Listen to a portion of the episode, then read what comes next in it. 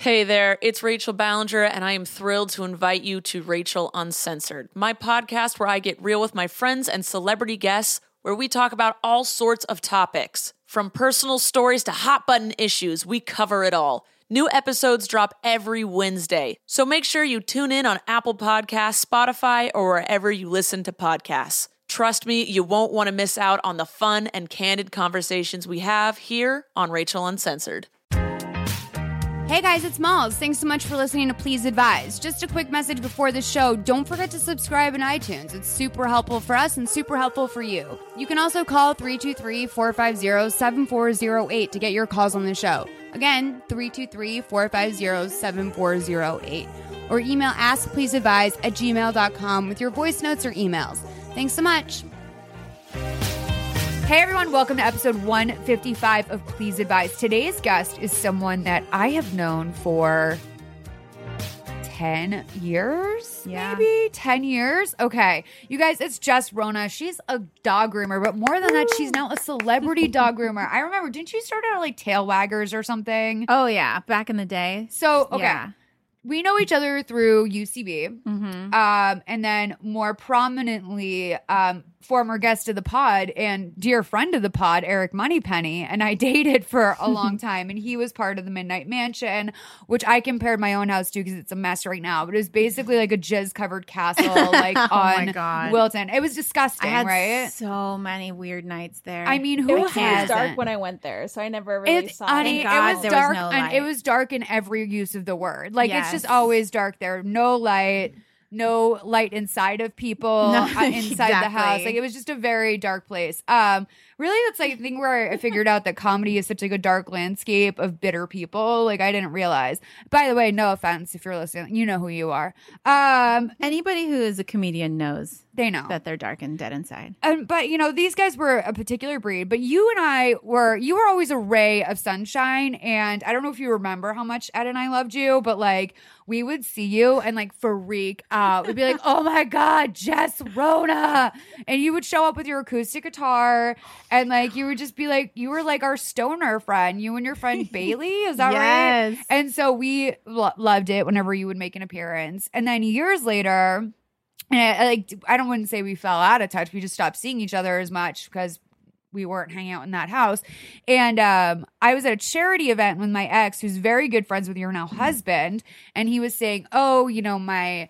My girl's a dog groomer. You should meet her. And I was like, what's her name? And I'm like, I kind of knew it was going to be you. And then he pulls out a card that says Jess Rona. I'm like, your girlfriend is Jess Rona? And he's like, yeah, why? I'm like, I love her. uh, and so I Oh I feel like we kind of got back in Thank touch you so through much. that. I didn't like this is so you, I know. I can't Thank believe you. didn't know. I like loved you because like I also remember like seeing you a couple times. I'm like, guys, like I love her. We my loved you. Yeah. Oh no, Ed and I would like crack up about you sometimes in the car. We'd be like, she's so funny. Um, oh, thank you. of course, I have a long history of loving you, but. Um. Anyway, point is, is that you are now a gigantic celebrity dog groomer. I know you still do comedy, but like this has become something that I think was like your fill-in job that you were really Yeah. good at. yeah. That has now become a huge career for you Yeah. people know who like I've explained it. I'm like, do you know Jess Rona? She's dog groomer. People are like, I don't know. And I'm like, she's the one who does the slow mos of dogs getting their hair blown out. And they're like, yes, I know exactly who that is. So you've had huge success with your Instagram account and then gaining sort of a celebrity clientele. Like, do you want to explain how that happened? Yeah, I mean it it was pretty organic. It just happened I was, you know, grooming from home in my garage because Yeah. I wanted to pursue comedy and all this other stuff. So I was like, I'm just going to create like a little grooming area in my garage. Yeah. And so I kind of got antsy and I wanted to do something creative. So I started making these videos and then people just freaked out about them. And then they kind of went viral without me trying to push them out there. Well, you pick great music, and all the dogs you pick are so fluffy. Like you always pick great fluffy dogs to do them, so it's very dramatic. How did the Tegan and Sara thing happen? Because just, just you uh, directed one of their videos, right? Yes. Okay. I directed the video for a song called A Hundred Times. It's like Uh-huh. a sad love song.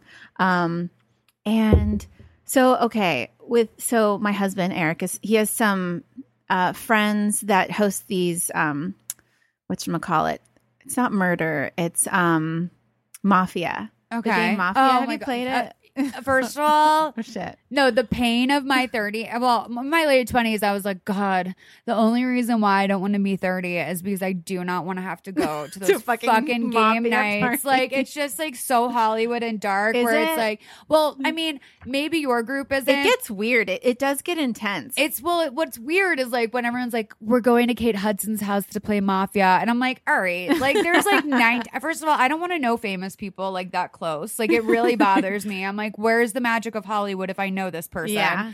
Um, and I'm sure Kate Hudson's great, but like whenever I hear shit like that, I'm just like, "Wow, that's like really it's too famous for me. Uh, too rich for my blood." So I really like to avoid that. And also, I think there's something people either get blackout drunk or they're like sober and there's like a cheese plate and I'm just like Yes, that's so true. Do you know what I mean? yes, it's like so you described it so perfectly. well because when it's famous people especially like there's people who are really fucking nervous to be there. And so like they just start acting out and drinking really hard and like next thing you know you're either playing mafia with a bunch of sloppy people or like agents that are like very controlled. it wasn't that extreme. The people that the house belonged to weren't that famous. Okay. They're work working actors, so Yeah. they, you know, you would recognize them. But Sure. anyway, I saw Sara from Tegan and Okay. Sara at the Mafia night, Okay. and I was like, "Oh my god, you're Sara. I love you. You're. I, I don't geek out with anybody. Like I don't care. I'm Did you know she was Sara? Yes, Right away. Yes, I'm such a fan of And not. Tegan. I confuse them visually. Oh no, she introduced herself as oh, Sara. Oh, okay, like okay. I wouldn't have known. Okay. I was like, you are one of them.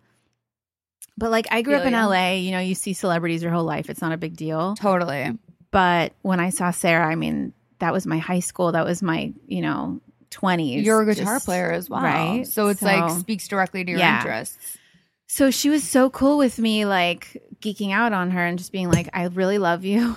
Yeah. and um and so we kind of became friends that night and then we ended up hanging out like a week later and getting drinks and stuff and then we just weirdly in a dream world just kind of became friends That's awesome. and so yeah and so um like I showed her my Instagram and she shared like a screenshot of my Instagram on her Instagram and it just like blew my shit up and um So that was like really the first big thing now because you have, I mean, Katy Perry blurbed your book. I mean, Yeah. One of the biggest pop stars in the world, which is crazy. And I know you do her dog Nugget. Is that the name? Yeah. But for other fans of the pod and also Natch Beaut fans, because we have a pretty big crossover now, Jackie Johnson's dog Chooch, the Chooch, Wags' original girlfriend, they I don't think they ever broke up. I think they just both got their private parts taken off.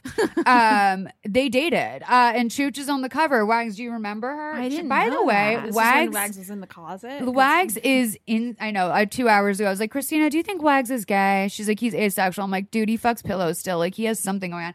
Wags is now. You really are. You have a special connection, Really? Because, um, Christina, have you ever seen Wags get up on the table and kiss a guest? No, way, really? No, like he's usually I'm under the table biting people. I think he's in a good mood. he today, bites people. I'm saying, I mean, he was being very tender this morning. Um, He's just like in a mood, maybe. but no, I mean this is unheard of. Like Really? he's no, he's not oh nice to people like this. I'm honored. and I always think that I have a special connection with dogs. Like when there's a party and they let the dogs out, the dogs run straight for me, and I'm always like, it's me and dogs. but like literally to have the do- world's most Maybe because he smells my dog. root, no, that normally tr- it goes the other way. I just think that you have a spiritual energy around Holy dogs that they love you. I'm I'm honored. I do have a question though. So when Yeah. you're grooming like difficult dogs, Yeah. dogs don't like to have like be touched that way, like their paws touched or anything. Yeah, Like how uh-huh. do you what do you how do you navigate that?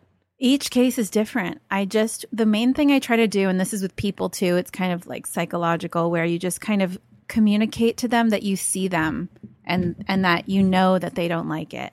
So if I can if I can show them that I understand them and they're seen, then it kind of calms them a little bit. You know, like if you're in an argument with someone and like you can like be a mirror and tell them what their issue is and it kind of like calms them down. They don't have Yeah. to yell so much. It's same with dogs. Like if I can communicate with them through my energy and mannerisms that I see them and I know they don't like it, sometimes it can diffuse the situation. Yeah. Have you ever had to be like, this dog can't come back here? Yeah. Recently, What happened? it was fucking crazy. It just kept Right. biting and biting and attacking. And usually, if they bite and attack, they can go through it and we can meet on the other side. Right. But this dog did not ever stop.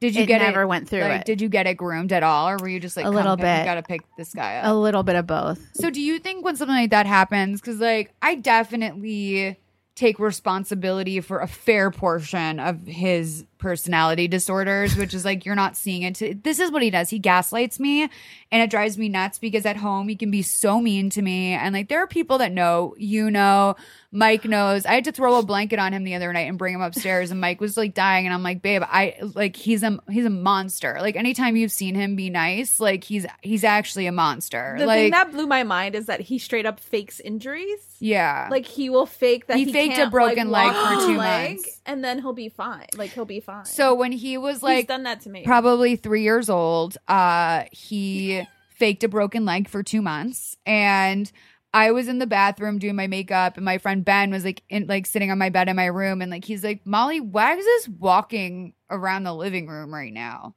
and I was like, no, I was like, he's not. He's like, Molly, he's on four. legs right now and i was like okay so i like slowly like bring my face around the corner and he sees me and he's back on three. And I was like, no, it's still, he's on his third leg. He's like, okay, Molly, come back out. So I stick my head out and he doesn't know I'm looking. And then he turns and he sees me and I just see him lift his No back leg way. up.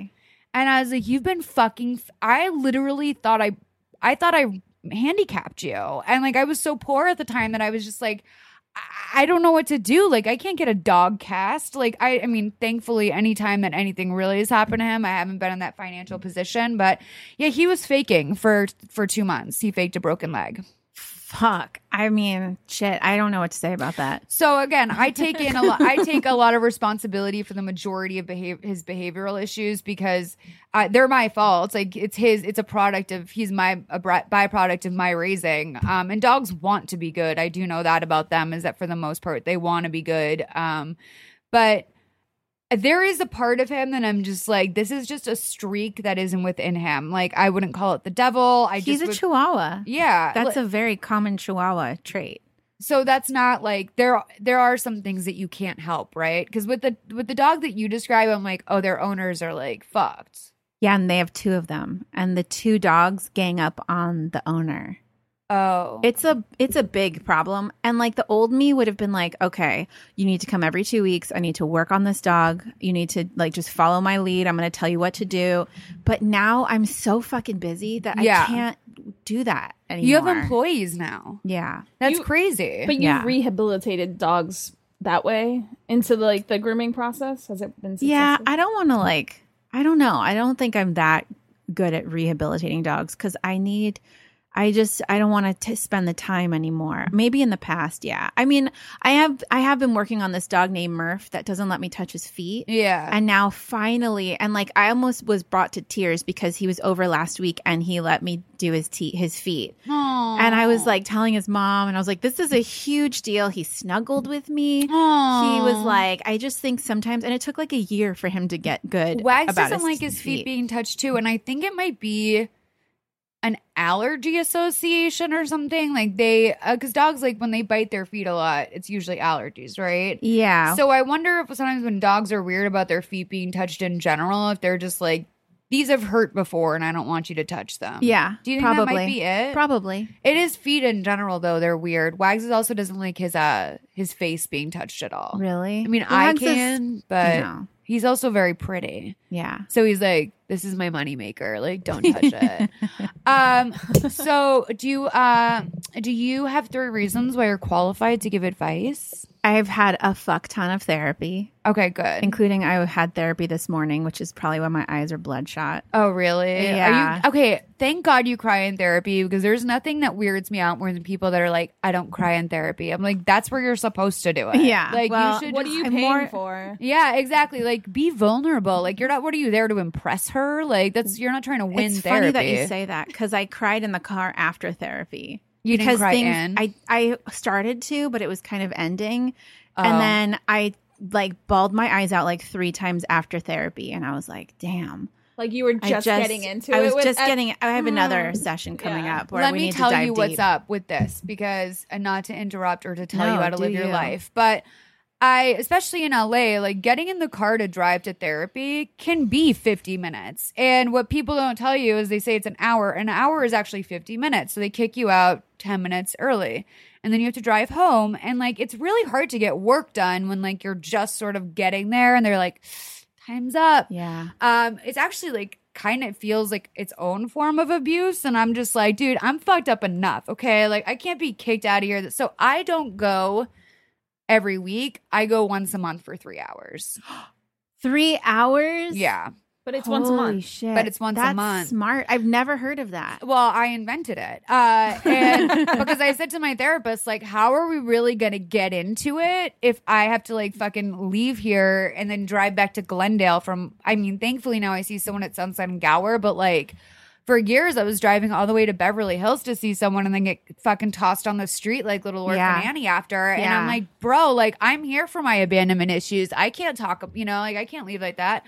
So um it is a lot. I also have an incredible rapport with my therapist. Like on Thanksgiving, or not Thanksgiving, on St. Patrick's Day, I texted her, Happy St. Patrick's Day, you buck wild bitch. And she wrote back to me, You're the only client I have that I would accept this text from. so we have like a really good relationship. So I think she also kind of does it the way that she knows works for me. But I've found that longer once a month is better than once a week and then Yeah. getting tossed out on the street because of that. Like because I don't want to get in my car and cry after, Yeah. you know? And then I had to get my, my nails done.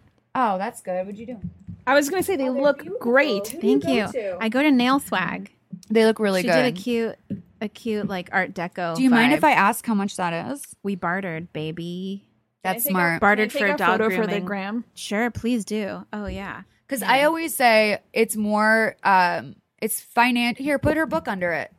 Love that. It's financially more worthwhile to go get that eighty or one hundred dollar I manicure think that's that about lasts what she four charges. weeks. Yeah. Oh, this will last four weeks for sure. Yeah. I think she charges like anywhere from like eighty to one thirty five or something. depending on the art and stuff you do. yeah, Yeah, she because gets into it. She does Ariana Grande's nails. girl, She's cool, man. Her I name's want, I want to hear She's some dope. She's stories just like about a cool Ariana girl. Oh, she was good. telling me today. Is she Like- rough? I mean, I No, won't, she's we won't breach confidentiality. No, no, no. It's Uh, just good things. I don't know that much about her. Good I things. just Okay. she's awesome. Um. Okay. So your second piece. Okay, so You go to I Andre go to Grande's nail artist. That's my second reason why I'm great to give advice.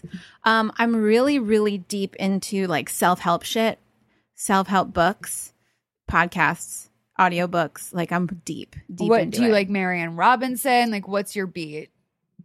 You mean Williamson? Marianne Williamson. Oh, okay. Robinson. I don't know, but I was Marianne like, oh, who is that? Yeah. Um, Marianne Williamson. Fuck yeah, she's awesome. Great. I love Jen Sincero. I talked about her a little bit on the Natch Beaut podcast. Okay. She is she wrote the book You Are a Badass and You Are a Badass at Making Money, but it's all that same same shit that's like the secret, like water seeks its own level and what you attract and all that stuff and how you think and that sort of thing, which I'm really deep into. Yeah. Um, the third reason is um, I'm in my late 30s and I've lived some shit and I have a lot of empathy. It's so weird. Are you older than me? Yeah. I always think of you as like, 25. yeah. Okay, let's just say that I'm. I always think Let's of you as so. I mean, you're in my in my mind, you're like crystallized at age 26. I think, Okay. but I don't know. yeah. Um. Okay. Well, we do uh phone calls here. We have letters. Christina says we're a little bit light this week, which you guys, let's talk about that. 323-450-7408. Call us with your problems, or even you know what, just call me to say why you don't have any problems that you're calling about, because I would like to learn more about that lifestyle. um. Let's take a phone call. Hey, Moss, Christina, and guest. So my question, like, sounds kind of nefarious, but it's with good intentions. I'm really bad at lying, and like, I mean, I'm like bad at like white lies too. Like, if someone like, I don't, I don't know, like asks me if I like something and it's something I don't really care about, but I don't want to hurt their feelings, and I'm just like, uh, I don't know. But because I'm bad at lying, I'm also bad at telling people like telling when other people are lying and I want to be better at that because I feel like I need to up my street smarts game. Uh but I don't really know how to do that. And like I can tell when people are like shady bitches, you know, but it's harder to, for me to pick out like white lies or like like if I know someone has lied in the past, then I can like figure out their pattern of lying, but I can't tell if like there's a new person. Like I can't tell if they're like a good person or a person who like should be trusted. I'm kind of I think I might be a little over trusting. I'm either too trusting or I think everyone's like evil and out to get me, but not in a paranoid way, even though that sounds pretty paranoid. So, uh, Malls, I know you've said before you're really bad at lying. I was wondering if you've ever felt the need to like up your game or if you're bad at lying but good at telling when other people are lying or yeah. So how do I get better at telling when people are being shady? Please advise. Thank you. Bye. Okay, so this is like what I cry about in therapy is that I can't tell when people are lying to me or I think I can't or like I just wind up feeling like duped a lot and I'm just like why did you trust that person? Um and this is what I will tell you is that anytime I've wound up being upset like that cuz someone lied to me or tricked me or deceived did did whatever I knew deep down that they were a shady bitch or that I couldn't Mhm. trust them and then part of me wanted to believe them. It's a desire it's it's wanting to believe people too. I think is is the, is a big part of the problem. Is you want to give someone the benefit of the doubt. You want to believe that someone you care about is incapable of lying to you. Um I mean, the closest I've gotten to getting any better at lying is I lie on vacation. Like I practice lying on vacation. Like I just lie about anything, like what I do for a living or why I'm there or whatever. Like I just lie. Um, but I'm not. I, but it's only on vacation when there's no consequences, and the person probably knows I'm lying. What about you? I feel like she said that she was being paranoid in her.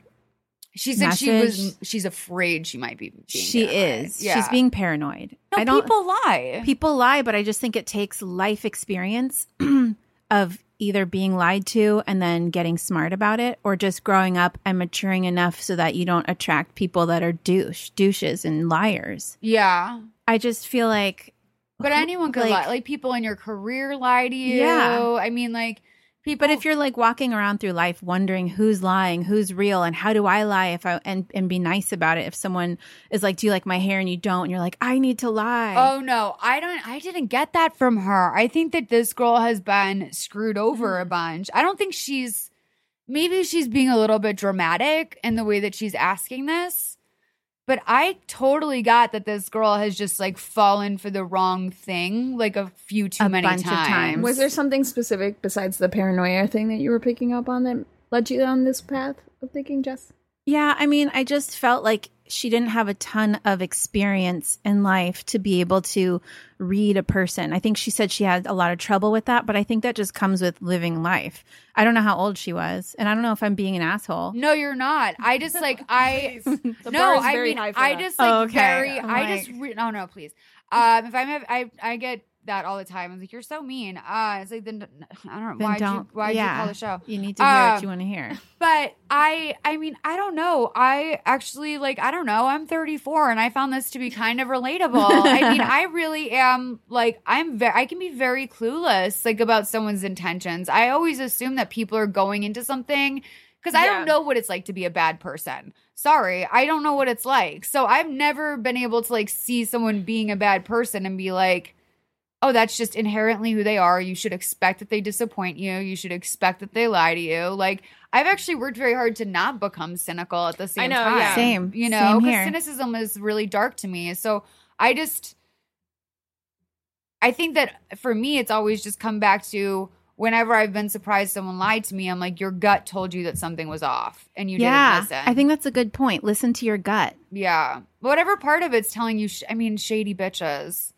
Yeah, there's a lot of times that we're not in tune with what our bodies are telling us, and Yeah. you know, we we you know are hoping for the best, even though something's like screaming inside of us, and you you just need to listen to your own self, your own inside voice a little bit, and be more attuned to your body. Yeah. I love that. you. Yeah. What about someone who like turns on you? Like if you have Cut like him a out. coworker or Bye. something. I- What here's, you can't? here's the oh, thing. like you can. You can set boundaries. Yeah. Yeah, just, I'd like- be like. Set some boundaries. That's the thing that you and I like. I have too many boundaries, and you have no boundaries. Yeah, I know. You're like That's so You're important. so hard. You're so rough. You're so rough.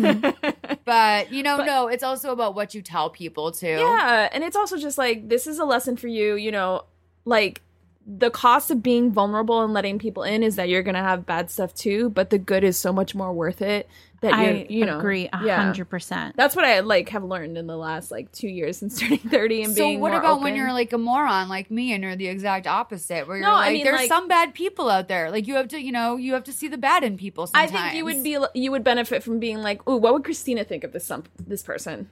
But I think you're too mean. I think you're too But like, find somewhere in the middle is what I'm Christina looks up people on sex offender registries before she goes out on dates with them. Really? Yes. like, can you believe? I'm why, like, would- tot- why wouldn't you do that? I mean, yeah. I, I honestly, I wouldn't think to do and that. And then it's like, I would never it's think like- to do that. And then it's like, But, oh, like- you dated this person? Yeah, you didn't know he was a sex offender. That information is publicly available. Why not use it to your best? yeah, like, that's uh, smart. That seems smart. Like I'm you're trying not to protecting die yourself. in these streets, sure. you guys. Sure. I mean, that is wild to me. I wouldn't. I've never done that, but like, fuck, I probably would. You know what is scary though is when you go to the sex offender registry and you look up your neighborhood. Yeah. And now then Ew, that really? makes I don't worry. I have one. I don't have one for a mile and a half, um, which is actually really nice. It's I a have big never looked it up. I'm going to look it up Do you today. live close to a school? Probably. If okay, well, that's that's a big de- that's a big determiner of like how close Not one I remember when I was living in Koreatown, I did it, and it was Lights someone up in like my a building. tree, right? Ew. It was someone in my building, and I had seen him before. Yep. Like, By the, way, isn't doesn't he have to tell you?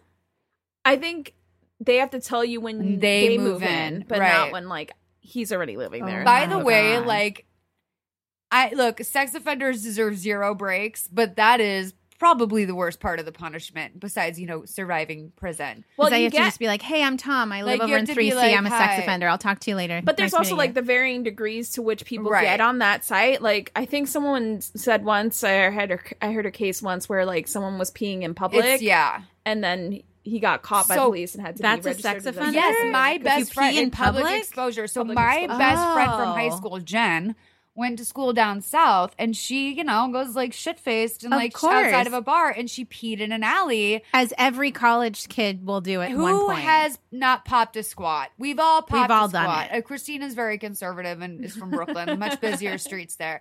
But like, yeah, you know- the streets in New York are very busy. You yeah, can't really you can't a really be and Yeah, pop- that's unless I mean you've really got to be missing. out. You have to be less of a home in Yeah, order yeah, to do that. But um, I also have issues with that. I just need to be in a like safe space to go to the bathroom. No one was saying take a shit, but I'm just saying like we've all popped a squat when we're drunk, and so Jen got arrested, and like I remember her saying to me, like basically implying that if she was convicted of this, I know if she was convicted of this, this could be a big problem for her, but she didn't.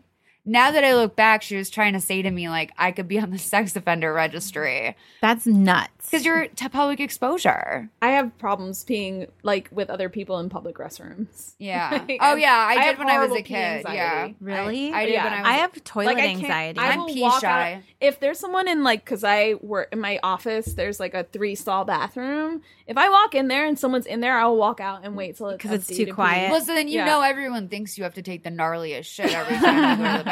No, right? they are all well well aware of my pee anxiety. Like they know not to go to the bathroom if they know that I'm going to the bathroom. I'm really pee shy and like I hate it when someone when I go in with like a friend or whatever, especially if it's like a new work friend or someone something. like talking to me while and they're just peeing. like, I'll wait for you. And I'm like, no, no, no, don't wait. Like, but I remember the first time I met my dad's father, like, I went out to dinner with like my new grandpa, and like, I was probably five or six or something. And so it was my first time, like, really like going to the bathroom by myself. I was like, Mom, I'll be right back.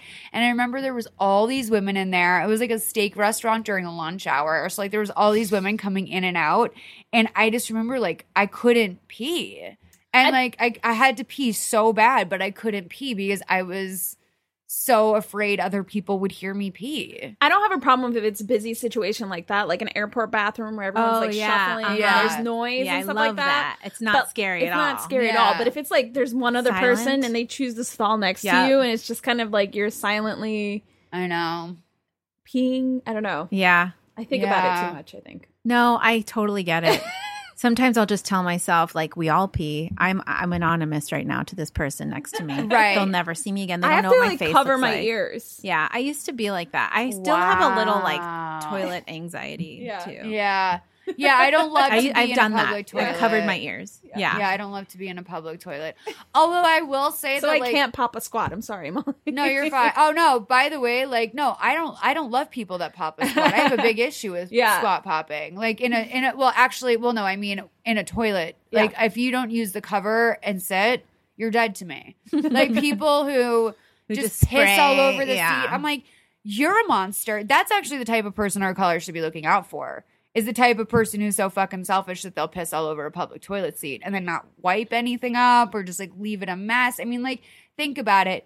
If I go to, a, if I snuck into many a men's room in my life, their toilets are always clean. That's because guys use them exclusively for shitting. So if we could just take better care of each other, women are the real bathroom monsters. Like, So true. pretending it's men? No, women are the real perpetrators of this. And we have so much more to deal with in there. We've got our periods, we've got everything else. Wipe the seat. Don't be an asshole. This is my hairdresser. By the way, speaking of assholes, I love her so much. She's in te- I bet you anything she's texting me right now to see if I'm coming in later. Oh no, she just wrote Good okay, good luck, my pretty lady. But by next week you will need color all the best. Okay, all right. I get it. You're manipulating me. or Um, protecting you against roots. but lying, yes. She also has like I- she wanted to up her street smarts. She Yeah. said that takes a whole different. That's just not like, like, she's knowing just- people when they're lying is different than being street smart. I think street smarts are, like how to avoid a stalker. You know what I mean? Like She wants like to be more someone's following you home from the That's train or something saying. like yeah. that. Yeah, Yeah. Like street smart is like knowing that you can vacuum water out of your car with a shop vac to me. Like stuff like that's also street Really? smart. Yeah. That's- Okay. Okay. Like stuff like that is also very I'm like, okay, like you get it. Like you get how to maneuver about the world. It's more than just like don't take any wooden nickels. But that's on there too, you know? Like Yeah. She just just seemed very like young and she just wants to be more socially savvy and like cooler and just like more connected and like can see a person for who they are. But like that's what everybody wants. true. And it's just something you just have to work on and practice, I guess. And you could have like the best bullshit meter and still get deceived by people because you ultimately want to hope for the best in someone. Yeah. yeah. I'm I pretty agree. trusting. I am too. I don't know. I'm pretty trusting, but I only trust you after I've let you in and it takes a while to be let in. Yeah. Or I trust people until they give me a reason not to. Yeah. You know? I mean, my goal is to trust as many people as possible. My dog is looking at me in the eyes. He's so cute. So nice. I love you. He's having a really You're nice good moment. Boy. Um, sometimes he crawls my face during the pod. That's Um, cute. but yeah, you know, one thing I would recommend to you that will offer you a lot of independence and give you put you in a lot of situations where you need to impress yourself by proving that you can do it. Um, is g- take a take a trip by yourself. Um, you know, I'm going to Japan by myself Shut up. for 10 days and I'll tell you I've worked up to that. Like I've worked up to Japan by myself. yes, that I- is huge. I did Europe by myself. I'm I- planning a trip t- by myself too. Yeah. I need to pick your brain. yeah, I about it, 'cause remember you so asked me about that. You wanted to, well, you were like, where would you go if you want, want to go by yourself? I was like, that's all I do is I go on vacation When did we talk about that? You texted me one I time. did. And I was like, I love to do Palm Springs. You're like, what about Ojai? And I was like, I've never been there alone, but I'm sure oh it's yeah, great. that was a while ago. Yeah, I remember now you I asked really me that. want to go Well, like to Barcelona or somewhere. people who ask me about that, I don't forget them because, first of all, that's a very rare conclusion to come to on your own. But I'll tell you this I remember growing up, and there's this picture of my grandmother and my great aunt on this like horse drawn carriage in Ireland, and they were, you know, in their probably their 40s when they did it. And I remember my grandmother showing me that picture and being like, this was a big deal. Like, two women went alone to Europe, like, and we did the whole thing ourselves. And I was like, wow. Like, at the when I was a kid, I didn't really appreciate that. But then to look back on that and say, like, wow, even just traveling with a girlfriend was a big deal back in the day, or your sister was a big deal back in the day. Um, so to think that like I really can I can go around the world by myself, it's a very satisfying feeling to know that I can do that. And I'm not gonna lie, I'm terrified. Dude, yeah. I'm terrified like, of food. so impressed I'm by you. terrified of I won't be able to read the language. yeah, I that's my biggest fear is just not knowing where to go or how to get around and not reading, you know. I mean, thankfully, Japanese. English is incredibly prevalent. I don't know in South America if it's the same. Um, but I mean, most people around the world, or most people you can find, I'm not going to like a super remote village. I'm going to uh, Kyoto. Was like ultimately where I'm going. I'm going to see the cherry blossoms like in April. Yeah. So like I feel like that's a very Americanized time to go. It's like October and April are like the big times to go. Okay. So um That's yeah. awesome. I'm I'm uh I'm slightly dry. I haven't planned anything yet. I haven't I have my ticket, but I haven't booked my hotel. What my hotel's uh and um I've seen a lot of people I know go and everyone I know has brought a partner. I don't know if you know Dre, but she went with her boyfriend this year and like they had the Japanese adventure I would want to have, but I don't know if I can do all the tra- I'm a little bit nervous about all the trains and hmm the amount of preparation and I've also kind of put it off, but I will say to you that traveling alone, going on road trips alone, all of those things, you run into stuff and you just have to figure it out and you have to learn how to do it. And yeah. you know, whether it's your I had my phone break on a drive out to Las Vegas recently. That was like hell. But I figured it out and then my phone started working again in the morning. So that was great. Um, but yeah, things happen. You'll learn. Um, do you want to take another call?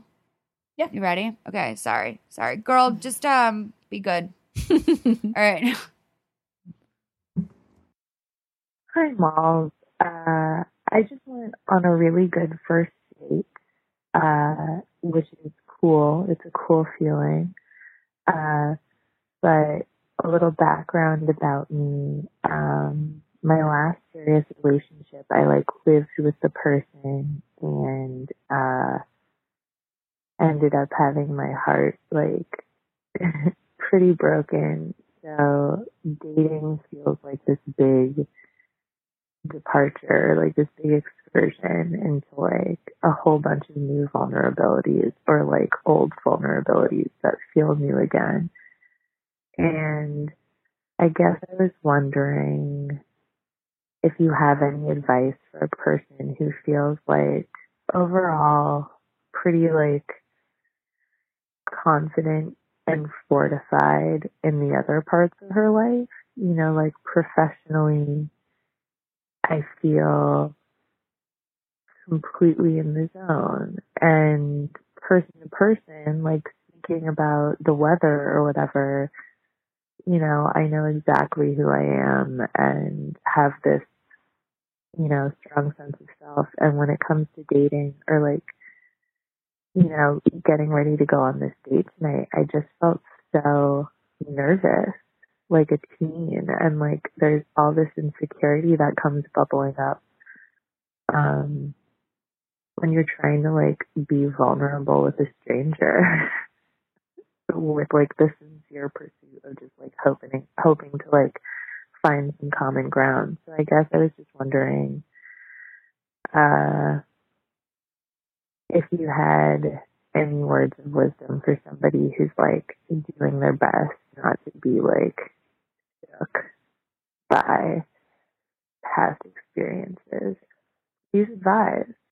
Bitch, speak the fuck up. Ah. That was so annoying. Like literally, Oh like I, for, I, I actually thought you were call- saying that you had a first date and you got your period. That's what I thought you were saying because I had to. I literally, I don't like leaning forward. I have a bad back. Okay, when I have to lean forward She was that leaning far, so forward. I it honestly, I'm gonna send you a bill because that hurt. you need to buy me some Chinese herbs. Sorry, And- I play the calls out loud. We're they're not listening on head- headphones. They don't understand why you're leaning in. I, uh, yeah, I don't care if they understand or not understand. Point is, is that I had to bend over to hear your call, and that's not that's not normal. So, um, if I'm doing something different for you, listen, um, just if, if you want to say something, go just go now because I'm really good at I'm gonna lean in here, so I'll let you go first. Okay, I, can't. mean, I just I don't honestly know what she needs advice on. She feels great about this new first date that she went on. sad.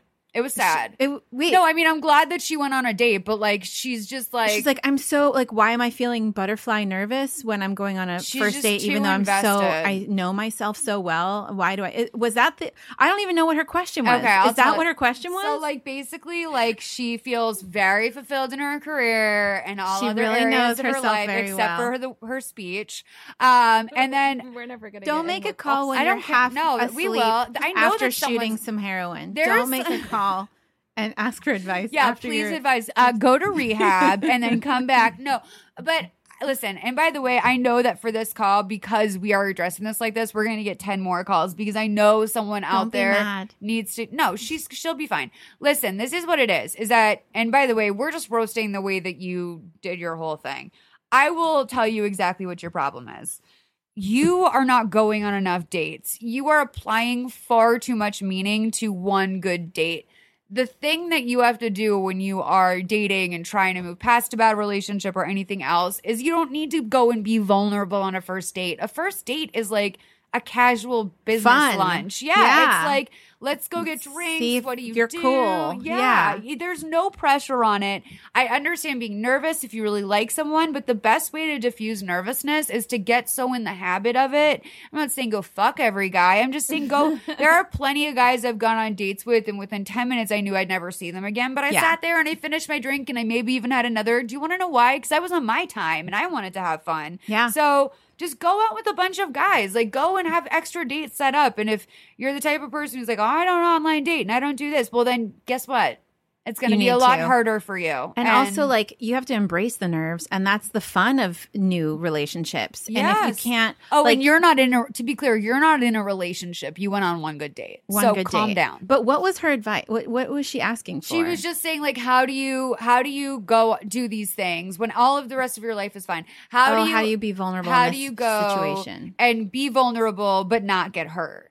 You you can't, You just don't be vulnerable, and then once and then you, will never reap the benefits of the vulnerability. But you have to wait till you are on till that person deserves your vulnerability. No, and I also think you're right. The nervousness that she feels, she's saying that she feels very uncomfortable going on dates in general. just yeah, Just- then comes do it a lot, an or yeah, yeah, do it a lot or more. just leave space for the nerves and that feeling inside. Don't try to push it away when it comes up. Just Right. like let it flow through you and just be nervous. Have a cocktail. You know, it's social lubrication. And I also think that if you, I don't know how old you are, but I will say that if you're feeling very satisfied in your career and stuff like that, I assume that you are probably above 25.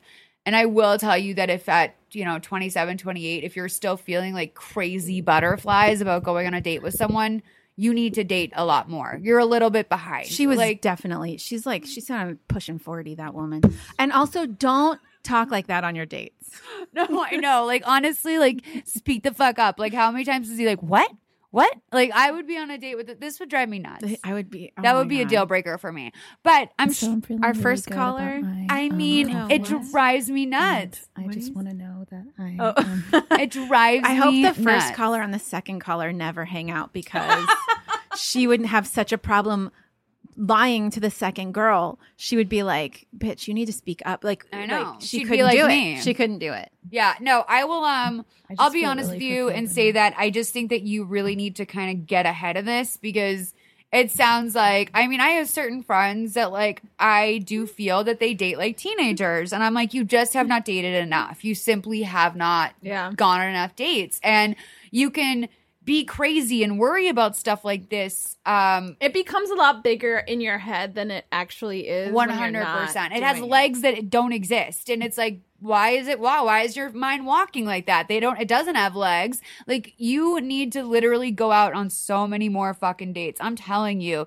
that was Tinder has been such a huge huge thing for me since I like had my first big breakup recent like my last big re- breakup. It's been huge because I've met so many in- interesting guys. I know exactly what I don't want anymore. And like now I'm in a place where I think I can more meet guys in real life because I'm in just a lot of a better place with dating. Like it's just a much better thing. And also like set up what I I mean what I like to do and this can sound to certain people if you assume that. I mean I don't I am a big person on I don't even kiss on a first date and I'm big on that. Really, And I, even I- if you're vibing, if I'm like crazy about the guy, maybe, but normally I find that that's like manic and um it goes too fast. okay. Like I really like I really am a big believer in like the third date rule is bullshit. Like I will make a guy wait like six dates Mhm. before I like go back to his house and like that doesn't even mean Yeah. we're having sex. Yeah. So, and I'm just a big believer in that because it forces someone to take you seriously. And I haven't always been that way, but I haven't reaped the results I've wanted or Mm-hmm. necessarily maintain the respect. And that's not to say that this is the woman's job. I think this is a man and a woman's job to like take things slowly and to, if you really are in a place in your life where you want to find a relationship that's meaningful, take things slowly. If you're not, then, then why are y'all butterflied out over this random? You just don't go on enough dates. Yeah. That's it. And dates are really fucking fun. And it's a great way, like, per what I told this first girl, like, it's a great way to go into something and be a nobody to someone. They don't know anything about you. You can come in there with your own narrative, your own self esteem. Obviously, you don't lie, but like, they don't know the things about you that your friends know about you. You can be a new person. You don't have to carry that self esteem that you have in, with a certain group of people or a certain type of person. You don't have to carry that into that because they don't know they don't know you like that. And if that's a nice thing in my world. Um do we have any other Well, just you speak up. You uh, you're married, right, Jess? Yeah. What was? Do you remember what your first date like was like? With Oh, your I had husband? like, yeah, I was, we didn't wait. Like, we, I mean, I don't think we had sex right away, but I had known him for two years. Yeah. So, like, it, he wasn't a stranger. We were in the friend zone for like two years, and then I fell in love with the bastard. How did that how did that grow romantically for you guys?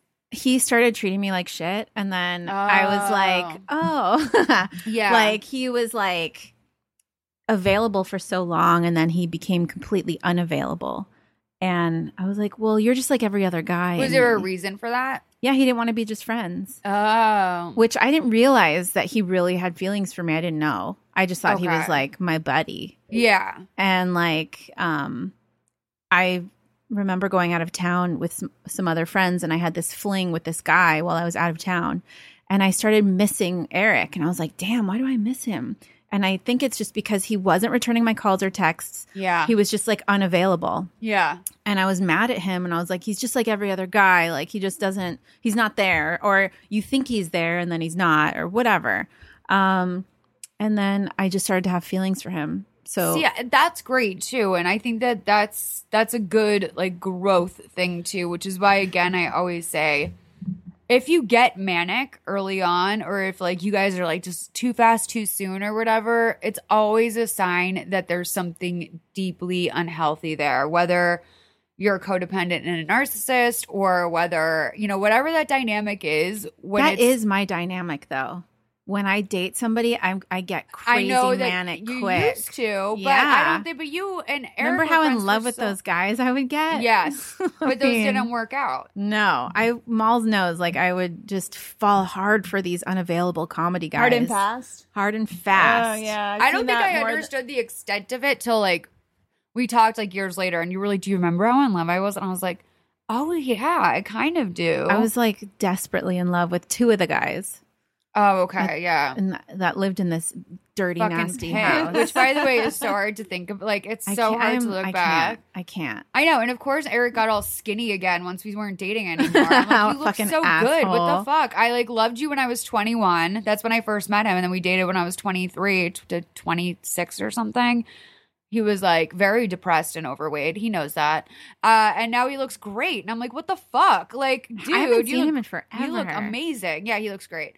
Um, but anyway, proud of all these guys. Proud of the guys that I've dated that I've literally emotionally burnt to the ground and i'm thankful for the ones that burnt me to the ground because it's been it's been really like nice getting back to myself and i finally feel like i'm in a place where i can be in a relationship again and not secretly be super fucking angry which i was like in my last two relationships i was super fucking angry the whole time That's and like great. kind of taking it out on them and like it was not it was very selfish of me actually to be dating when i was that Angry. angry, but also yeah, like whatever the emotion that the, that I'm feeling come out of this girl just it doesn't seem like she's ready to date in my mind. It seems like something's checked out. If she thinks it's okay to talk that slow and that stumbly, there's some kind of disconnect. I think. I mean, but that's not what she wants advice do on. Call under the sheets, like when because their roommate or whatever is there. Which, by the way, if you have a roommate, and you're 40. Yeah, like, oh that's God. another thing. we've put forty on her. You know, I'm gonna get a text or a tweet like next week. Being like, I'm, almost 29. 40. So oh yeah. No, no. So like no hate on the 40 no, year olds. I, w- I would I would love to be 40. I've only loved life more the older I get. yeah. oh, yes. Rough. It's rough. That was rough, girl. Um, okay. Well, good luck to you. Let us know if you take our advice and start going out on more dates. And People also call us drunk or under the influence of other substances. Like when you're doing your podcast, yeah, Uh, like people they'll are leave drunk. voicemails. And Oh, oh. because they need to like have a Get little up the cou- courage. Yeah, Oh, she might be a little shit faced on some Tito's and uh, soda, which for That's that I say we've all been there. But no judgment here on that one. Um, what else? Oh shit! What was I gonna say? Oh, I don't know. I was gonna say something, but you'll be fine. You'll be fine. All right. Um, let's take another call. Hey Malls, love you. I just saw your Insta about needing calls and figured I'd ask for some advice. Basically, I'm 31, married, no kids. I live in Baltimore and have been self-employed for almost six years. I do graphic and web design and some technical blogging and B2B social media. Recently, my biggest client hired someone with a design background to be a marketing manager. She had said she wanted to get out of design and learn more about marketing, but since she started back in August, she's just been designing more and more and recently hired a design intern who will be graduating in May. This client is over 50% of my income and I've been freelancing with them for 10 years and until recently truly felt like a part of their team. I'm pretty close with the VP of marketing. I watch her cat and stuff and she lives down the block from me. I'm wondering if I should initiate a candid conversation with either the VP or marketing manager about how they see my role in the future with the company. Um, honestly, I'm a bit upset that the VP hasn't come forward and said anything to me about the drastic cut in workload, but I also understand that business is business, so just wondering if I should initiate a conversation, and if so, what exactly should I say? Um, if not, I'm debating just applying for jobs, but it's been six years and I can't imagine having to go into an office every day. I wouldn't mind a work from home op- opportunity, but I feel like they're few and far between. Um, all of my other clients are really small and honestly just annoying to work with. Like I have to go drive to get a flash drive of images because they don't know how to email. So without the big client, I'm not really sure I'd want to be self-employed anymore. Um, so yeah, please advise. Thanks. Bye. Okay, can we just like rehash what she said because I know Yeah. that we were all a little bit confused, and it seems like you have a good grip on things. Yeah, so essentially, she's a freelance graphic designer. She gets most of her business from this one client. And in the last couple months, they've hired another graphic designer. And so, like, most of her workload has been chipped away and taken on by this new graphic designer. Okay, let's stop here. That seems like a big sign to me that so, that your services are not as needed as they you know, maybe I don't know if they're um, displeased with your work, but if you are already the employee that does that work and now they are taking that work from you and giving it to someone else, they're probably not going to need you in the very near future. And so I would say anytime in work that you are un- unclear on your performance or if you're giving them what they need or where things are going in the future, you should absolutely say something. That shouldn't even be a question. You Yeah. should have already done that. especially if you're self-employed. Yes. And also, if you can think about that there's an abundance of clients, you can just get more clients. You can go hustle and get more work. yeah. And the part So that was the second part of like, is she Should going to she hustle to get more work, or is she, should she just? She kind of just is wondering if she should go back into the regular work field. But she didn't want to. She, right? yeah, doesn't want she's got to to. pick a lane because you can't not want to be self-employed and also not want to be someone's employee. And like, yes, there's a chance you can get another job that has you work from home. Gratefully, thankfully, a lot of these things are done remotely, and it's more financially. It's financially better for both the client and you. So I would really figure out do you want to be in this line of work? Because you're either going to want to be self employed. It's like being a freelance writer. It's like if you don't want to do that, if you want to go get an office job or something else, then go do that. That'll take that will take away your ability to have to like you won't have to hustle as hard.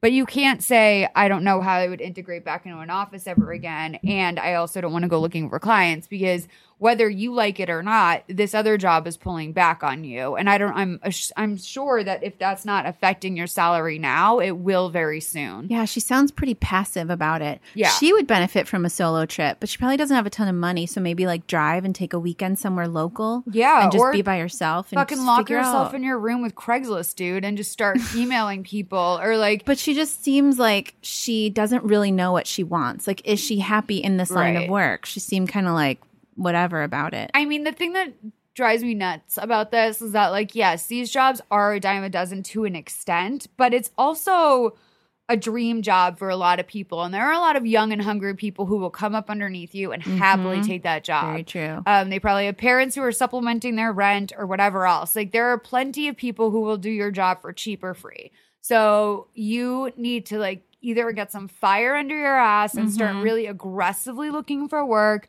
or you need to figure out another part-time hustle.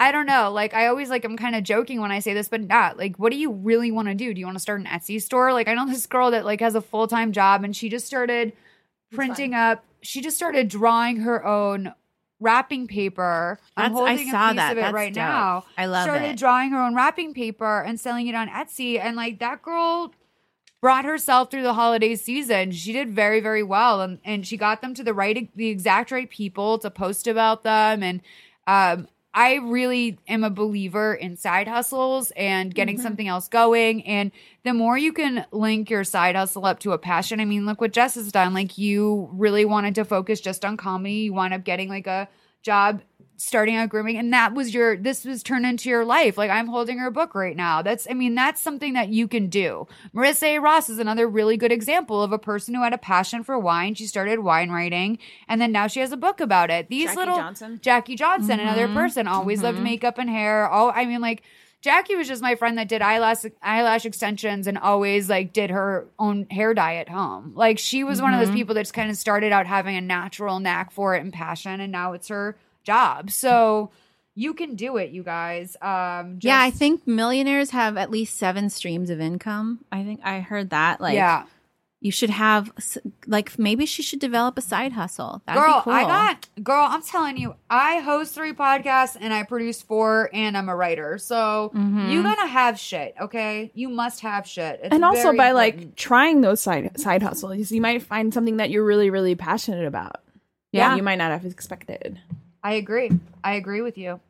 Um, I mean, I don't really have much else to say about this except like kind of like why I'm a little like disturbed that you're not advocating for yourself more. I just feel like you should you should know to do this. And like no one else is going to no one else is going to make your dreams happen. That's just the truth. Is that literally no one cares about your dream except for you. Maybe your mom cares, but like she's not going to go get you a job. You have to be your number one advocate in life. Oh, and yeah. just because you know i've seen ed for example like ed really was trying to get staffed as a comedy writer for a long time and he wound up taking another job like kind of he really wanted it uh but like he it wasn't exactly what he thought he wanted to do with his life which is working in reality tv development.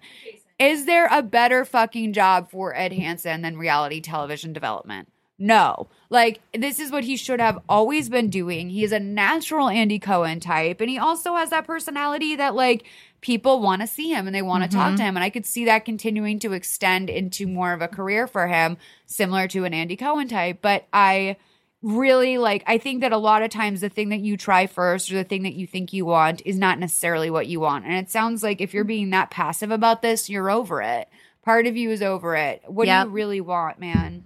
You Yeah. know? And you know, if this was something that you majored in and you worked went to school in, it can be very hard to like let that go. To like let go of like, Yeah. oh, this is what I studied, this is what I'm supposed to be doing for the rest of my life. It can be really hard to let that go, but just know that like you're a completely different person than the one that you were when you originally to- chose that path at like 18 19 Mhm. years old so and also like the nature of your work has changed significantly yeah, over the and past- just because you have this 20 years. Skill doesn't mean that that has to be your career just because that's what your skill is. You can choose something else and just learn something new. just because you can doesn't mean you should Absolutely. Um, all right. Do we have any more calls? uh we have a letter Okay, let's do the letter. Hello, Molly, Christina, and guests. I wanted to write and ask about a little internal conflict I'm having. I'm 24 years old and I've never went on a date. There are many, many reasons why this is, but one of the biggest problems is my lack of trust in other people. I've read so many articles and statistics and listened to so many podcasts, advice columns. I have practically developed a fear of getting cheated on. Hell, one of the articles I read not too long ago fe- featured, quote, why men cheat from real men, and a lot of reasons were so shallow and immature, like it was easy or I can't help myself. Also, people nowadays expect you to forgive them, which I find nuts. am I the one who's nuts? Yes. Or how can I get over this fear? Anyway, hopefully that was hopefully that was too long. Please advise. Maybe she's meant hopefully that Wasn't, wasn't yeah. too long. Please advise. I mean, We have a theme yeah, in this episode: which is lack of trust in dating. oh okay. I was like, get your shit. Oh, get your shit together. Basically. Um, I mean, look. Here's my thing: is that you, and this is not my thing. This is the world's thing. Is that like you can't be afraid of the shit Living. hitting the fan. Yeah. Exactly. Like it's like yes, life is gonna happen. You're gonna hit speed bumps. Some men are cheaters. I honestly, in general, just to throw it out there for you, I actually think it's quite easy not to cheat.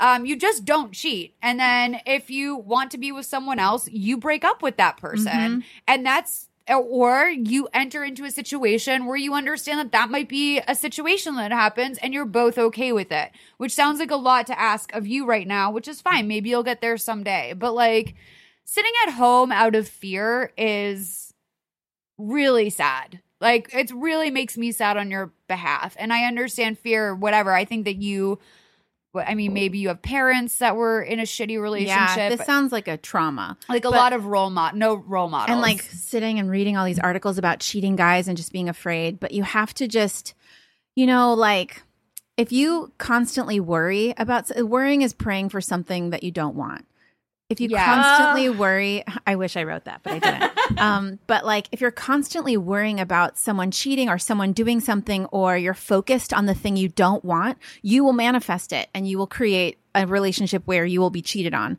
especially if you're walking around paranoid if you actually meet someone that you like Yes, absolutely. That's a that's also yeah, that's the thing that drives someone away too. Is just like, God, this chick's so insecure. This is like she's a mess. Like she doesn't trust me.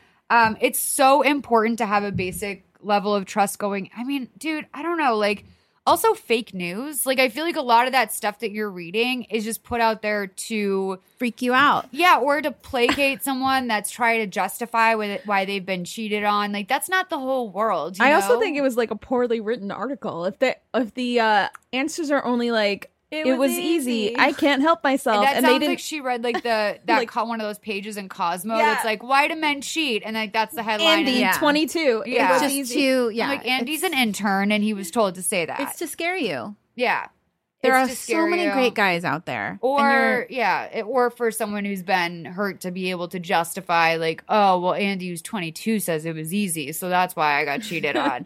But it's also Um, just like like we talked about earlier in this episode, you know, the way you get rid of any fear is exposure therapy. And so you just kind of have to do it. Yeah. there. Yeah, And I understand push. how hard that is. And I would also not lead with that or bring that up in any way when you start seeing someone because people who are chronically afraid and insecure are incredibly unattractive. And I mean that that And I wouldn't be your friend. I'm not saying that, but I'm saying I don't think a guy wants to date someone that's like I've been sitting at home paralyzed for the last 23 years. Like, Yeah. What happened to college? Like, where were Yeah. you? doing- That's like a really fun time to hang out with dudes. Did you go to college? I don't know. she's 24, so, So she's po- she's still pretty young. she would be post collegiate though. I'm Yeah. saying like where were you all those years? Like Maybe there's some social anxiety too that's not, you know, she's not addressing or I think that that that's Yeah. that's right on the nose right there because I think that this is about more than just you're afraid a guy's going to cheat on you or let you down or something like that. Exactly what you said. I think there's a trauma or something there that you know, I know it definitely has affected me to be like you know, like I don't know if I want to get married because also I don't know many married people that are very happy. I really don't. I mean, you know, you and Eric are great, but like I'm miserable. for the mo you're miserable. Can we just talk about He it? hits you. Uh no, sorry, that's not a joke. But um yeah, like there are people that um there are people that I just um I, don't know that because I didn't really have any role models in my life of great married couples. I do worry about something like marriage, of course, because I'm like, I don't know if I would know how to do that. Like Mhm. your parents are probably the closest I have to a relationship role model when it comes yeah, to Yeah, I have a ridiculously They're like so ideal. like it's insanely ideal. to the point where I'm like, I don't know if I should try because I don't think I'm gonna have anything as good. you And know? I dated guys who were like that. Like I dated a guy whose parents' names were Mary and Joseph, and like they were together for years, and he was just like they're literally Mary and Joseph. Like how, and they met in like kindergarten. Like how am I going to ever top that? But But I- that's another thing about just a general thing is that I try to keep my eyes keep my eyes on my own paper and I don't focus on other people's relationships or Run your own race. run your own race. Yeah. Stay in your own lane, whatever. But just like, you know, you're you're on your own journey and you don't have to worry about these dumb guys in this Vogue article or whatever it is. Yeah. like um and just uh try it and just you know, when you're having those feelings of is this guy a cheater or am I so vulnerable right now and is, you know, am I not safe? Just breathe through it and just like have your higher self inside of you kick in and take over and say, You're fine. I got this. Let's just have some fun tonight. But I will say, like, if it does seem like something that's so insurmountable that you can't even fathom going on a first date, then really go see a therapist and You talk to talk to someone because I think you're really like spinning out on it and it's becoming a thing for you, and you Well, need to talk it through. And work I it think out. no matter what, she should be talking to someone because this also seems like the type of person where I, I mean, not to lump you in, but I'm going to lump you in for a second and say that, like, oftentimes people who come at something with this much fear and, like, you just preconceived notions about what this is going to be, they act out in relationships because they can't handle it or they're constantly accusing someone of something that didn't happen. That's what I'm afraid of. Yeah, Her they can't let themselves be on happy. edge. Yeah. Yeah. you need to let yourself. You need to learn how to let yourself be happy, and that's going to take work no matter what. And in any relationship, honestly, I think that if any if, if two people aren't working on themselves, you're you're screwed. There can't be one person working on themselves. You have some work to do. And I hope that whoever you find is open to some stuff in general too. But I'm going to be honest with you. Any guy that would date someone who's as afraid to date right now as you probably isn't the person you want to date either. Like Yeah. it might need to be a combo of baby steps in the dating world and also Mm. really doing some work on yourself because you need to be a self-actualized individual to attract what you want. You're still really really young. You have at least 6 years of hardcore growth ahead of you, which is why I always tell people like when they get married before 30, I get very concerned about them because I think it's an odd choice. Um and a little bit premature, but I think that you need to do, yeah, do that work. Do I feel there's plenty of there. I mean, this is not the good thing about this is that this is not a wildly uncommon problem. So your therapist has probably talked to three other people to your future therapist probably Totally. talked to three other people today. Yeah. Um, but yeah, in general, like everyone should go to therapy, man. Everyone should. No one's exempt from this. Yeah. Everyone's got something. Even like monks need to talk to someone. yeah. You know, I, I'm sure they do in in their minds, like meditatively. But like, you know what I'm saying? Yeah. Um, well, you guys, it was episode 155 of Please Advise. Oh my gosh, it's like a that sounds like a round cool. I mean, it's not a round number, but it sounds like a cool a number. good number. It's a multiple of five. Yeah. Um, Jess, thank you so much for being here. People can read your book, Jess Rona's Groomed, with Chooch on the cover. So if you don't know, if you don't know what you're looking for, look for a rainbow Chooch. Um, Jess, what else can people? Where can people find you? Where can people, if they're in LA, want if they want to make an appointment? They can't do that, but You're they can. you're overbooked? yeah. You are your, I'm not. I'm at my max. so how, Um, when do you when how do you know when you're not at your max? Well, I mean, I do take referrals from current clients. Okay. But I'm just very picky for now about who I can let in because it's You're overloaded. did the overloaded. book like make? Did the book like push you over the top? Are you getting hit up all the time? Um, I I think people might be afraid to hit me up because they assume I'm so booked. So Okay. I don't get like a wave of people like I used to when I was just the Instagram was going Yeah. nuts. But you could just find me on Instagram at Jess Rona Grooming. It's, it's great little vids. I love it. I'm a big fan. I love you. I'm so happy for you. Thank I have you. a really This is quick amazing. question. Yeah. What would you recommend people do with their dogs or do for their dogs before they take them in to get groomed? Um, I think they should just create like a schedule where their dog gets groomed at least once a month, even a short haired dog, professionally once a month. Just Yeah. so they get used to the yep. process. So they're used to it. Yeah. Hey, is this some poodle that's on the back? Is this two dogs or one? Let me see. That's one dog. That's, That's, one dog. Yeah. Oh my god! It looks like another dog is hugging it. this is crazy. Yeah, she's a big, gorgeous standard poodle. She's the only dog in the book that I don't groom. That she is groomed by her mom, Kat Opson, who is one of my favorite groomers. I mean, you guys get the book if not just to see this dog that looks like two She's dogs. in the dog I have so too. many dog questions. Is there a breed that you prefer to groom? Oh, I I, love want to ask you about mine. That I okay. So I really, really, really, I grew up with one. I really want a Samoyed so bad. Oh, and I grew up with one and Gorky, and she is like the love of my life. And I really, really fucking want one. And I know it's a huge project to always have to deal with the Samoyed. I because I did, um, but I was like five. But they're the best fucking dogs, and they look like happy bears Yeah. inside of a dog costume, and I just love them so much. Yeah, but they're want one, really hard one. to find. They are A purebred is hard to great find. have. I don't love seeing these, you know, double coated dogs in LA that where it's hot all year. Yeah, It's I don't not want to the live best environment. Okay, great. I mean, well, if I you will, move somewhere yeah. that is cold.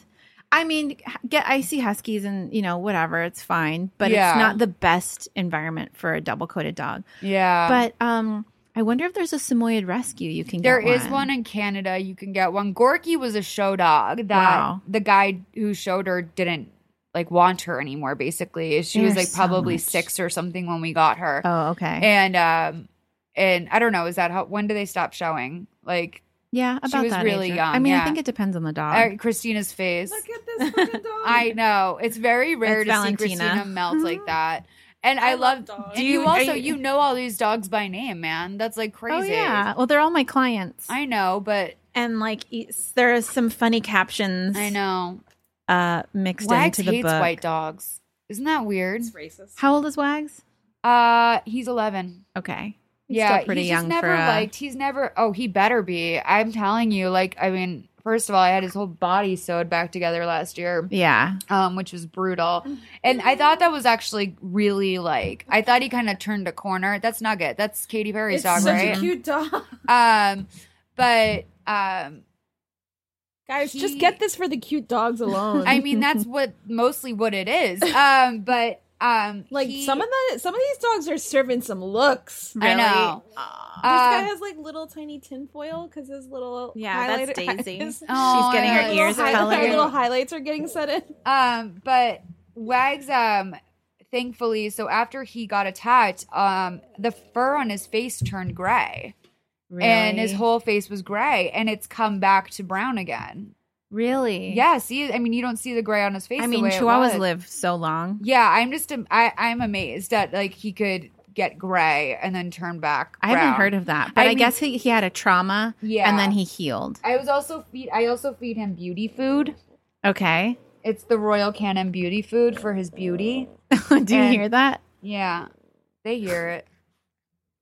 Wags, you want to say hi? You hear him? If you get a Samoyed, you need to get you- that dog groomed once a month at least. oh yeah, I mean, Just I to because they blow their coat all year, and Yeah. it's just going to be white fluff everywhere. I mean, you grew up with one, so yeah, you know it was rough. it's a lot. Um, but I just just get a little. What about an. American Eskimo? They're smaller. Maybe I maybe just, an American Eskimo mix, which you could find in a shelter. Probably, yeah. Um, sexy. That's Ruby Rose's dog. Oh, so cute. What's his name? Her name? That's Chance. Oh, Or no, that's Charlie. How many three. celeb dogs do you have in this book? I have a bunch, but I don't list them. But if they're diehard fans, every dog's name is in the back. So people who know, you know, the celebs and like their the fans can see the dogs' names and they could just like put it together. Here for it. I love it. Well, thank you so much for being here. It's a pleasure to see you. I have to go uh, take a bath and then get beautiful for uh, the charity event I'm going to once everyone else is shit faced tonight. I decided not to Fuck, go. I want to go. I know. I wish I had known that you would. I mean, that you I don't even know about it. Yeah, this is like uh, it's beefsteak, which is a charity event that's at, like you know, it's mostly the comedy community that does it. But if anyone's interested, the money goes to Children's Hospital, I think. But That's this so is the seventh one. I think this is probably my fifth year going. So it's really, it's like an, it's my. It's the thing I do. I don't go anywhere really. I mostly stay up here on this hill and just slender man it out. But I, I just slender man it out up here. But um, no, it's like my thing that I do outside of Glendale. Still, I love Glendale, man. Do you come here often? Yeah, I go to shit. Yoga Ert. Oh, you do. Yeah, that's the shit. Oh, I didn't know. Have you been? No. It's the best vegan frozen yogurt in LA. Where is it? It's on. It's in Kenneth Village. Oh, Kenneth Village is great. I Yeah. go to the deli there. You don't eat It's meat, right, right across the street. I from don't Arts eat Meat meat. Market. Um, I'm not. It's across the street from a, like a French bakery deli place. Oh, Arts Meat Market is like old Armenian deli. I think it's Armenian, and that's where I get my chickens. Like when I roast a chicken, Yeah. it's eight dollars. Like it's Really? I do eat fresh chicken. and it's. I'm gonna tell you something. When you eat a chicken from there, you I usually roast it myself. They can also roast it for you. Um, when you eat it, you're like, oh, what is all the other meat I've been eating? Because this tastes like what meat is supposed to Really? taste like. It's alarmingly fresh. It's Wow. so good. I get so my good. chicken from the farmer's market and it's fucking twenty bucks. Yeah. Yeah, Yeah. I'm like I overcooked it and I didn't know what I was doing, and now I'm like I just wasted twenty bucks. I think you do. I like to do 350 for um a lot of people say 400. Yeah, But I like to do 350 for for a little bit longer cuz then it's a juicier Okay. chicken. Yeah. But um Arts Meat Market and Deli, shout out to you guys. I know Oh, you don't yeah, have money you to should also sponsor like us. soak it in salt water before you cook Like a it, like brine? brine it. Yeah, Yeah, I don't do that. I gotta up my I, game. I've started brining my chicken breast, and it's totally changed. Like I don't know if you can do it with a whole chicken. Can you? Mhm, totally. brine? Yeah, Just put it in a because you can brine. You're supposed to brine turkey before you cook it. Mhm. Oh. So you Did can we do that you that can time we made? No, we didn't. No. No. All right. Well, when I cook a turkey or anything next time, Some come I'm pre-brined, nervous. I'm but nervous about that. No, I You just have also to do a rip the dry guts out. brine. I know a lot about brining. Oh, you do? Okay. Well, Christina was the one who got me up on the cast iron. So, Yeah. All right, you guys, we gotta Oh. go. Malls has to get pretty. Sorry, guys. Um, Jess, thank you so much for being Thank here. you for oh, it's only four oh five. We got you out of here. kind Listen, of I know how to. do I produce this shit on time. I know. Yes, I you love you, girl. Thank you for doing this. and Thank I will see you. you guys next week. Wags. I don't. I don't believe him. I don't care. I'm like Wags. No one's buying into this.